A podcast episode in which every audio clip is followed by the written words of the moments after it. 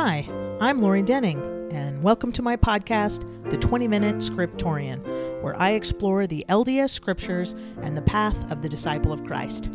I'm a long-time gospel doctrine teacher, sometime institute and seminary teacher, and a current theology student. My friends and I are often discussing history, context, and theology, and thought that you might appreciate it too. I think of it as a bridge between academic and inspiration. However, these opinions are my own and not an official representation of the Church of Jesus Christ of Latter day Saints. Thanks again for listening, and I hope this will be a blessing to you on the road to discipleship. Welcome back, Scriptorians. We are headed into Come Follow Me for Galatians, and we're in about the end of September. So join me. A lot of you are probably heading into stake conference as well as general conference, so this may just be personal study. So today we're going to do all about Galatians. And as you recall, this is the point in which we just kind of do an overview, context, a structure, outline, things like that. So as you head into your study, you will have some kind of foundation to understand what we're talking about and who's talking and what's going on. So let's let's knock it out of the park today. And first I want to welcome we had who did we have this week? Finland. So we had Finland join us and France, a big attachment from France. So thank you France and Finland. Welcome to the podcast. And the rest of you, thanks for joining us again, as always. All right, let's do all about Galatians. First, where is Galatia? It's in Anatolia. It's in the middle of kind of right in the middle of Greece. And Paul is writing this letter to the saints there. Now, something that's interesting there is probably one of his very first letters. So, Paul uh, we are introduced to there are multiple churches. So this isn't just one city. This is uh, a group of churches in in this region. And he had been there on one of his missionary journeys. Uh, he talks about it in about Acts 13, Acts 14. Paul's going to talk about it there. And he takes this. Um, deep passionate position there's a lot of frustration and passion that's what's going to happen so as you remember here's the background christianity had been this right Jewish messianic settlement. And remember, this is some of the here's the thing as you read these this is some of the very newest of of paul's the earliest writings of paul's and the letters. And we've written we've listened to some that are some of the later.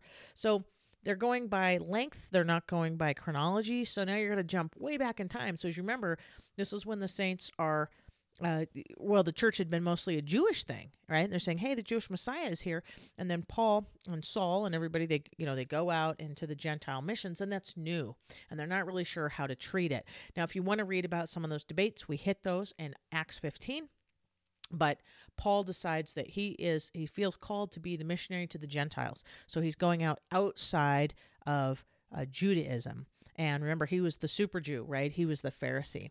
But it was a big conflict for them at the time to try to say, how do we do the practice of being uh, a follower of Jesus? Do we are we Jews or are we not Jews? And that's where you see all these laws that they had to do where the two different cultures kind of clash, where they're saying, do we practice some of the laws of the Torah, some of the laws of the Old Testament, the Mosaic laws? It could be Sabbath, circumcision, temple worship, um, uh, kosher law and we know that circumcision and kosher law, it was kind of put to the side as, hey, if you aren't born Jewish, ethnically Jewish, you don't have to follow those things, right, to be a follower of Jesus. But if you're ethnically Jewish, you should probably keep following. That's that's kind of where they fell on how to decide all this in Acts 15.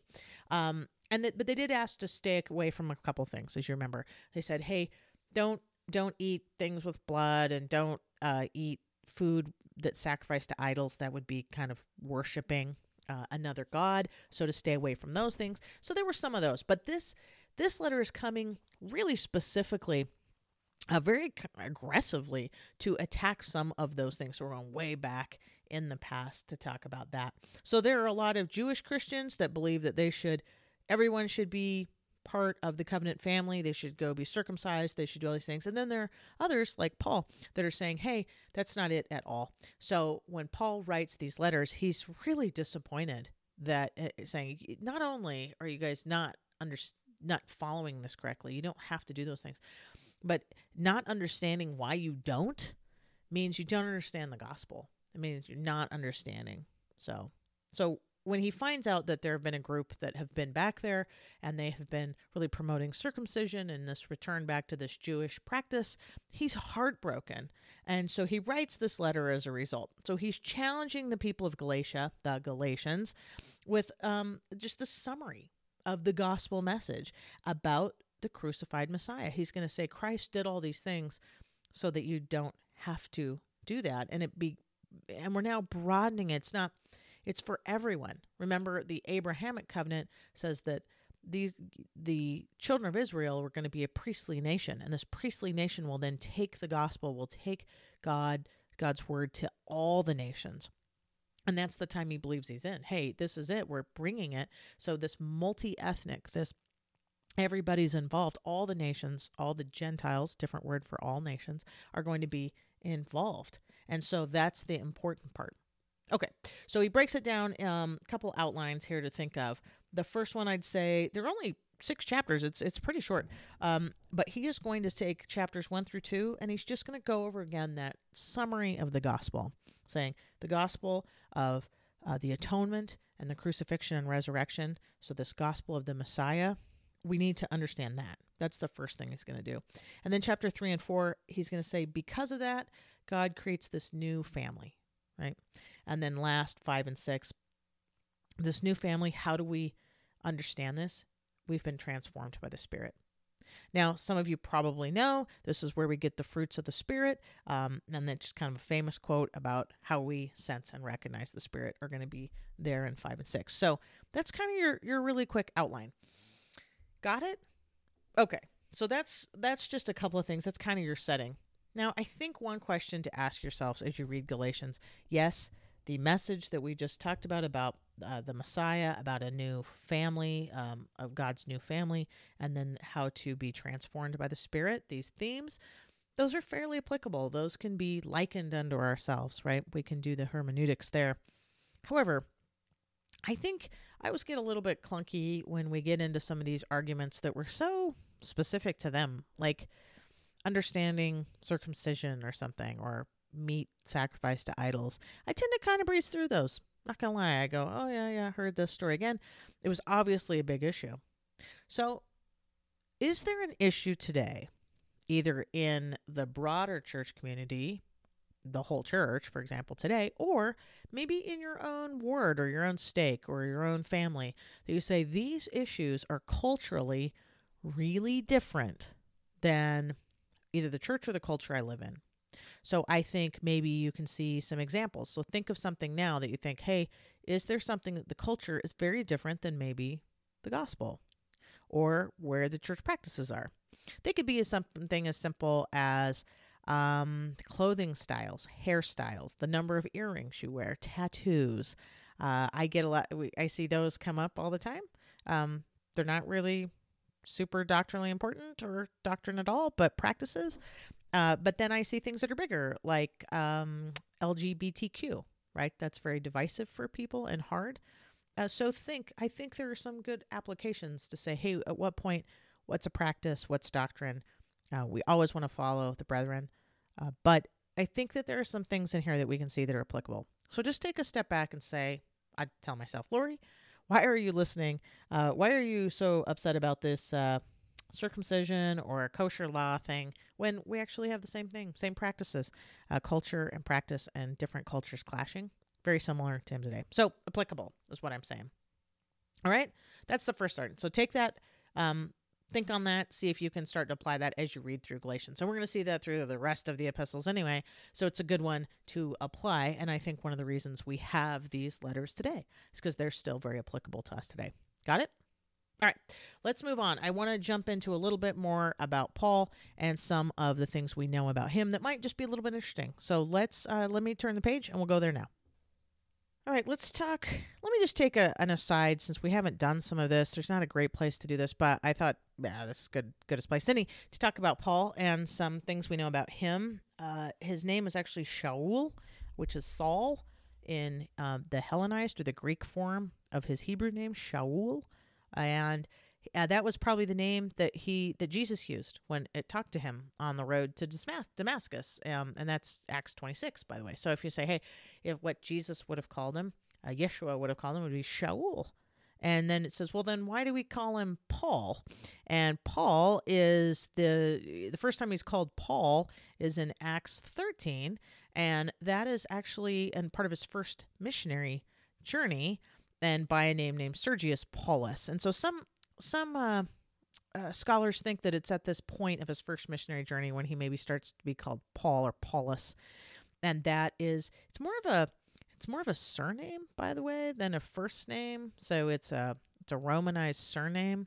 So uh, like Paul's companion Silas, he would have been called Sylvan Silvanus, and Barnabas um, had the the Roman surname of Marcus. So those are their those are their last names. So it's kind of like his name. He uh, he had kind of probably a double name, Shaul Paulus. Shaul Paulus. So it, it isn't his. Yes, his name has changed, but uh, Paul Paulus is a last name. So I don't know something there. Interesting. Um, also interesting. Paul in Greek actually means little or small. And so some people think that um, in the first century they started writing about him, and they said he was kind of a little guy. So here is uh, here's a quote: some apocryphal writings from the Acts of Paul and Thecla. If you want to read some apocrypha, uh, not a great book. Uh, Thecla, super popular by the way, interesting reading for those of you. But it says this about Paul. A man of small stature, with a bald head and crooked legs, and a good state of body, with eyebrows meeting, and nose somewhat hooked, full of friendliness. For now he appeared like a man, and now he had the face of an angel. So even though this was written quite a few years after his death, uh, interesting to find out maybe that's what Paul looked like. And so he was small. Um, so I think that's kind of cool. And you've probably heard the quote from Joseph Smith about what Paul looked like. All right, let's check it out. Let's see if they were on the right track. So Joseph Smith was said, let's see, a uh, uh, it was said that I'll go back and see where I can find out where this was from. The Apocrypha, the description of Paul. Anyway, let me just read you what it says. It says this. Here are the descriptions of uh, Joseph Smith talking about what Paul looked like. He was about five foot high, very dark hair, dark complexion, dark skin, large Roman nose, sharp face, small black eyes, penetrating as eternity, round shoulders, a whining voice, except when elevated and then almost resembles the roaring of a lion. He was a good orator. Um, where do you think Joseph Smith would have known what Paul looked like? I think because Paul came and taught him. So I think that's pretty impressive and remarkably similar to the description of the Acts in Paul and Thecla. Okay, so kind of cool. There's a little aside about what Paul looked like uh, and kind of some of his history. All right, keep going. Some other really, I think, some really fascinating things about Paul is that, let's see, they thought. Uh, sorry, let's look at the first few verses because I want to show you something that's happening in the tone of what's a little bit different than Galatians. So, in this beginning of these letters, there's this little formula that they use. It's a formulaic greeting. So, you kind of think of it like uh, First Nephi, where it's, you know, I, Nephi, born of goodly parents, etc., etc., kind of has a formula. Well, they had the same formula in letters anciently in the New Testament, but a little different than Nephi's, obviously. Uh, but they they had the same, whether it's Jewish or Greek, you would always start with at least three parts. The first one was the name of the sender, then the name of the recipient, and then third, a formal greeting. Just usually a word like, um, so it'd be like, hey, this is Paul, I'm sending it to you, Lori, and uh, you know, rejoice or greetings or hello, right? And that would be the same structure. So Paul does that in almost all of them. Is that he'll say Paul, an apostle of whatever, writing to the people, the saints of Galatia, uh, grace and peace. And that was very Christian that he kind of coined that he was trying to use those two concepts that the uh, the love of Christ and the redemption that he brings brings peace. So he's always writing that. So go to Galatians and tell me, does he do those three steps? Okay, go there now. Let's look at it and see, does he do the three steps in Galatians? Okay, here it is. Galatians 1 1. Paul, an apostle, not of men, neither by man, but by Jesus Christ and God the Father, who raised him from the dead, and all the brethren which are with me unto the churches of Galatia. Grace be to you, and peace from God the Father and from our Lord Jesus Christ, who gave himself for our sins that he might deliver us this present from this present evil world according to the will of God and our Father, to whom to whom be glory forever and ever. Amen. There's his introduction. Does he do all three? He lists Paul, he says who he's writing it to, yes, and then he says grace and peace. Now, there's this addition. Did you catch it? He goes on to talk about the salvific work, the redeeming work of Jesus Christ, which is his theme. Here it is. He is so upset by what they're doing that they've missed the point, and you're going to see that over and over again. But this is his theme. He's talking about Christ who gave himself for our sins that he might deliver us from this present evil world according to the will of God God and our Father, to whom be glory forever and ever. Amen. So this is going to point out this this attention that he's giving that it's going to draw on first the vindication of his own apostolic authority right he's saying i'm an apostle so i don't know who was talking to you before but i'm it uh, but then also he's going to say in the context of history and salvation that that the father has helped taken upon himself to send his son to redeem all the lost men and women right and it's through christ that that's going to happen that's the theme of galatians that's the theme. So it isn't anything else, and that's where we pick up right from the beginning. Now, if you're not very familiar with these introductions, you might miss it. So as you read back through, um, they're really short. These these letters. Go back and see if you can see those three parts. See, and then see if you can see any addition or exceptions. Right. All right. So the other thing that is unique is that it doesn't there's kind of sometimes a traditional prayer of thanksgiving which he opens his letters. So you'll see that in romans 1 8 you'll see it in 1 corinthians 1 4 and a few verses on philippians 1 3 1 thessalonians 1 2 so he has this little prayer of thanksgiving where i'm so grateful for to you and he'll usually um, say something about them like you're the most worthy and you guys are so great and you've been so passionate in christ and he'll, he'll give them kind of praise for what that community is really good at. And here he doesn't have one. So maybe he was busy. Maybe his scribe can help him out that day. But I think that's interesting is that he is not giving them a thanksgiving because he is so so he's not blessing and kind of praising them. He's saying you're missing it. And it's we see it instead. We see verse 6 and right on to verse 6 he doesn't thank them he chastises them i marvel that ye are so soon removed from him that called you into the grace of Christ unto another gospel. Um, he's saying, uh, another good translation it says, I am astonished that you're so quickly deserting. I am so, I'm shocked. So he's not like, I'm so grateful for you. He's like, I cannot believe that I just left and you've already left the true religion of Christ. And there is your theme of the letter. All right. Well, what do you think, scriptorians? Maybe not the most peppy letter, but if we go back and say, what is he going to talk about? He's going to talk about the gospel and how the the Lord creates a new family and that that transforms us by the Spirit. Those are perfect. And in a culture in cross cultural things like they were experiencing with Judaism and Gentile belief, there's nothing more profound in our lives either. So give it a shot, scriptorians. That's it. That is all about Galatians. See what you see. Try reading the first couple verses, see if you see an outline, and we will head into the first couple chapters next time. Keep on reading, scriptorians.